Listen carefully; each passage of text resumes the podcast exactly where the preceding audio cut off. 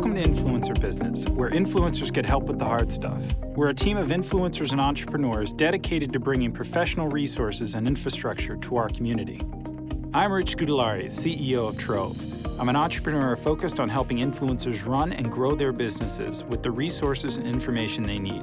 Our weekly podcast features guests from across the professional landscape, sharing their experiences and advice and answering questions from the Trove community, which you can submit on our website at www.trovebusiness.com. Welcome back to another episode of Influencer Business. I'm your host, Rich Scutellari. Very excited to have you with us here today. This is our third installment of the masterclass that we're doing on how to work with brands.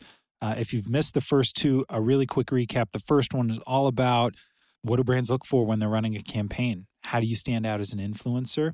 And do the numbers matter? The second installment was all about trends and budgets. What are uh, brands looking for? What are they asking for? And two, what's going on with their budgets? Are they going up? Are they going down?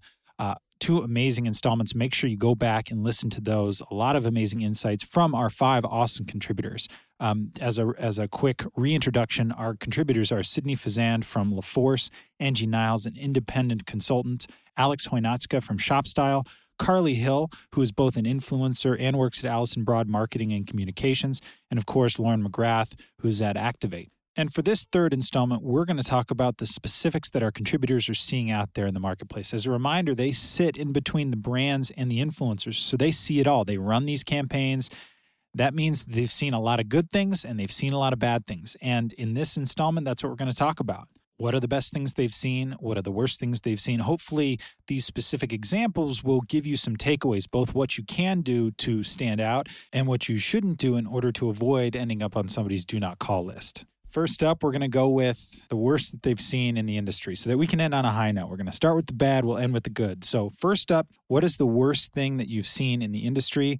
We're going to start with Carly from ABMC. We have this ambassador program. We've seen the last few months like people getting very greedy with it and kind of think like, well, I post about you all the time, so you owe me more appointments. It's not an owing thing, it's I gave you three appointments. You posted about the three appointments. Now we, I give you a discount. It's kind of building like you can't expect always everything for free in this industry. And I think that's how a lot of people start their mindset works. Like you sent me free skincare before. I should always get free skincare every month from you because I'm asking for it. So the thing is, we want to make you a customer too. And so seeing influencers who, you know, they may have run out of credits for the month. They did their post. They know it was even on both sides, but they're going to go, you know, book their own appointment and pay for it now because that makes sense uh, because it's an even partnership. So I get a lot of emails that are like, you owe me this, blah, blah. And I'll be like, no, we had an agreement. We had three posts. You did your three posts. Like, I can give you more next month. So that's been a really big struggle that's turned me off from a lot of influencers lately is kind of this demanding and just being like, I deserve this because I have a 100,000 followers. And it's not, there's a lot of people with a 100,000 followers that I could give that to that who are going to be professional and understand how the business works. So the demanding is never going to get you really far. Next up is Angie Niles. There's just not being a good brand partner. There are people who get paid a, so much money. And I know that a brand has, like, if a brand wants exclusivity for a 24 hour period within their product category, you pay for it. But but if you're not paying for it as an influencer, be smart. I've seen girls who I know got paid. Probably a girl with a very high number of followers. She does it all the time, so much that I unfollowed her because I couldn't handle it, and I just felt kept feeling bad for all of these companies. She went to a store. It was a shoe store. She did like four or five Insta stories trying on shoes at this store. They probably spent majority of their budget. Her next story was thanking a competitive shoe brand for the free pair of shoes. And she does it all the time. She did it all the time and it's like I know that the brand didn't pay for that, but at the same time just be a, just be smart about it. I don't care how much she converts. I'm never hiring her for that reason. And a lot of followers might not even notice it. I might have noticed it more because I'm I work with them but it, it still just irks me so much and then the other thing is not being respectful of people and things around them when they're shooting their content. When they're disrespectful of a historical monument or like people around them and they just have to get it, you know, get their shot in. I can't. I like I don't want to even if it has nothing to do, they might convert really well for my brand. I'm not going to work with them. I just find it to be so disrespectful. Next, we're going to hear from Sydney from LaForce. This is personal, right? I I really hate kind of like the uh, you know if you have an influencer that's sharing like 50 story frames in a day i hate when it's like my personal life my personal life my kids my child my husband insert sponsored post here back to dinner. You know i hate that. For me it's just it's so jolting it's jarring. And and when i'm saying that i'm saying that as as a some as a consumer of content you know i i've never been one of those brands that's been placed in you know I don't know, the, been the meat in the sandwich, I guess you can say in that situation. But it really, it really irritates me, and I see that as as a social media marketer, and I kind of cringe. Um, that's that's what I hate because I think you know brands brands um, even if you feel like the brand isn't paying you that much, they are they are paying you to give them the real estate that they think they deserve, right? You can't really get good metrics on on that type of content if it's just kind of like in the middle of everything. So um, anyway, that that's sort of like I think the worst thing that I'm seeing right now. And finally, Lauren from Activate.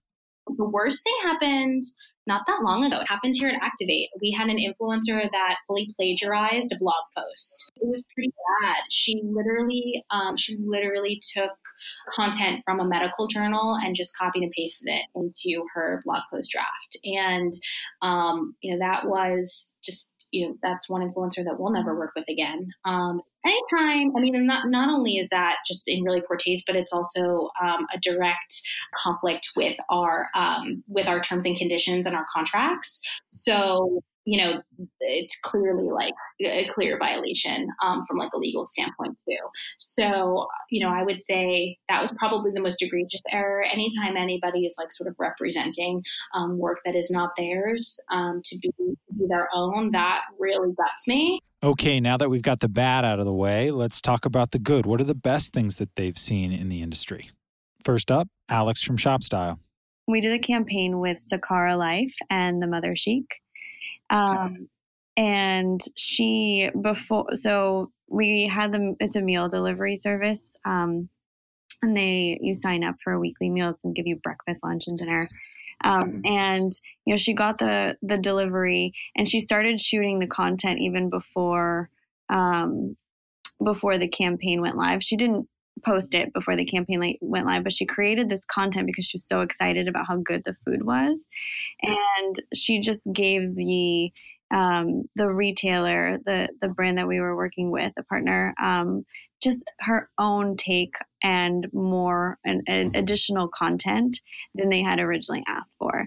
And it's always really nice when you know you're working with an influencer and they're really excited about a project and they go above and beyond. They truly work as as a partner versus just getting the job done and doing everything. I mean obviously the you know following the statement of work and getting everything in um, is great. And that's you know that's always been um, you know when an influencer can actually deliver the um, you know what's being asked of them on time and is a pleasure to work with is always wonderful. Um, but then going above and beyond really helps them stand out and not only stand out to that brand but stand out to us and say okay we really want to work with um, with this person on other campaigns because we know they'll do a good job. And obviously you know where i'm sitting we are um, advocating for the the brands and retailers and we have our team that sits next to us actually that is advocating for the influencer. And then we have the, another team that's kind of the matchmaker. And we're all working together to make sure that everyone is happy. Um, because i know there's there's a lot of things that brands can do also that that will help influencers be more um, incentivized to to do this as well. It's a two-way street. It's a relationship. It's it's um, both on the brand and on the influencer. But it's always really nice to see um, the additional content, um, the excitement about a project, the engagement um, versus just like, sure, I'll do this. Next up, Carly from ABMC. I remember the few people who did turn down projects, and that has always still to this day stuck out to me. And I think turning down the projects made me really aware of like who's authentic um, to their brand. And I've only seen them when I have worked with them, like seeing how thought out they are about their programs and the content they deliver. So I think just being really self aware of who you are and how you want your business to be has only turned into really successful things for influencers. Next, we'll hear from Angie Niles. Turn down jobs that they know that they weren't right for, even when it was a lot of money. I have so much respect when I hear girls tell me, oh i got asked about this job and i turned it down when girls turn that down and they they they they respect their followers enough to know they're not going to believe me. They're going to call me out. They're going to call BS. And I respect their time enough to know to not bother, waste their time with something like that. That's what I think is my favorite thing. Next, we'll hear from Sydney from LaForce. I think the best thing, I, I just love seeing how people have been able to scale and, and grow right? And I, I, like when influencers use their audiences to ask questions to to discern whether this type of, of content is interesting to them, right? So I look at someone like a Blair Eadie who, you know, I think when Instagram Stories was kind of like first hot on the scene, um, she was kind of trying to figure out like what should she even be putting there, and she used audience as like that temperature check to figure out like what they were interested in, and then she ended up sort of like building her Instagram Stories um, POV based on what her audience wanted, and I thought that was really smart and intelligent um, way to go about like creating that vantage point which you know and, and you see sometimes um, you don't see always but but things like that i think are, are really are really smart. You have you have a built-in test audience and lastly we'll hear from lauren from activate. I mean i'm i'm consistently impressed by um, you know by those influencers that are able to um, sort of transition across platforms while also um, you know kind of growing audiences on their primary platforms as well. Um, i think about somebody like a lauryn evarts from like the skinny confidential who's you know now she's entering this new phase in her life and she's about to have a baby. And um, you know she over the last couple of years has you know I think built a little like mini empire for herself and not so many anymore. You know, she, um, you know, she started out, you know, with her blog and her Instagram. She has a successful podcast now. She's, you know, really, um, she's really uh, capitalizing on things like Amazon shops, um, you know, starting to create, uh, you know, deeper partnerships with, um, with with brands that are you know a little bit more innovative. Um, and so i think some of the work that that she's doing um, i think is indicative of not only where the marketplace is going but also what um, you know other like leading influencers in the space can and should be doing. So those are some of the anecdotes from our contributors. I, I think that there are a lot of basic takeaways here. Um, you know obviously on the bad side be a good partner. Don't get greedy uh, don't pack sponsored content in you know in, inside of your stories so that it's hard to find. Give the brands you know the respect that they're due. You know maybe you don't feel like they're paying you enough. Maybe you don't feel like they've been a great partner. That doesn't mean that you should demote their content or anything like that because you never know who's watching you never know who you're working with and it's just bad business to do it that way obviously plagiarizing a blog post is just a no i mean that's an obvious no no uh, and then on the good side you know think about some of these things that, that that they're talking about turning down projects that are not a good fit using your audience as a guide towards the type of content that you can be posting you know expanding your personal brand across a multitude of platforms. And if you have questions go check out the influencers who are executing well on these things. I think that's the great thing about this one of the great things about this industry is that there are living breathing examples out there and they're not hiding how they're doing it. They just have the ability to do it, the consistency to do it, and they're putting in the effort. So I think that these examples, both on the good and the bad side, do a great job of highlighting what you can be thinking about doing on the good side and a, a great kind of mental checklist of making sure things to me you're making sure you avoid on the bad side. Some of them, again, are basic, but some of them hopefully. Um, are just you know good reminders because we all get caught up in you know a bad day a bad week a bad month you know we might get into a rut Um, and it's just good to have these reminders to ourselves that uh, there's a right way to do things and there's a wrong way to do things. So that wraps up this third installment of our masterclass on how to work with brands. We have another one coming for you. Make sure you tune in.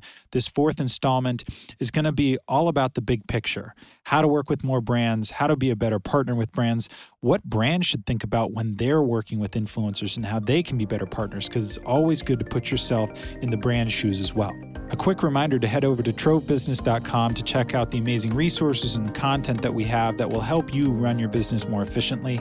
A big thank you to our contributors who shared with us their amazing insights. And as always, a big shout out to Pete Crimmy, who makes us sound much better over the airwaves than we do in person. And with that, I'm your host, Rich Scutellari. Thanks for joining us today on Influencer Business, and we'll see you next time.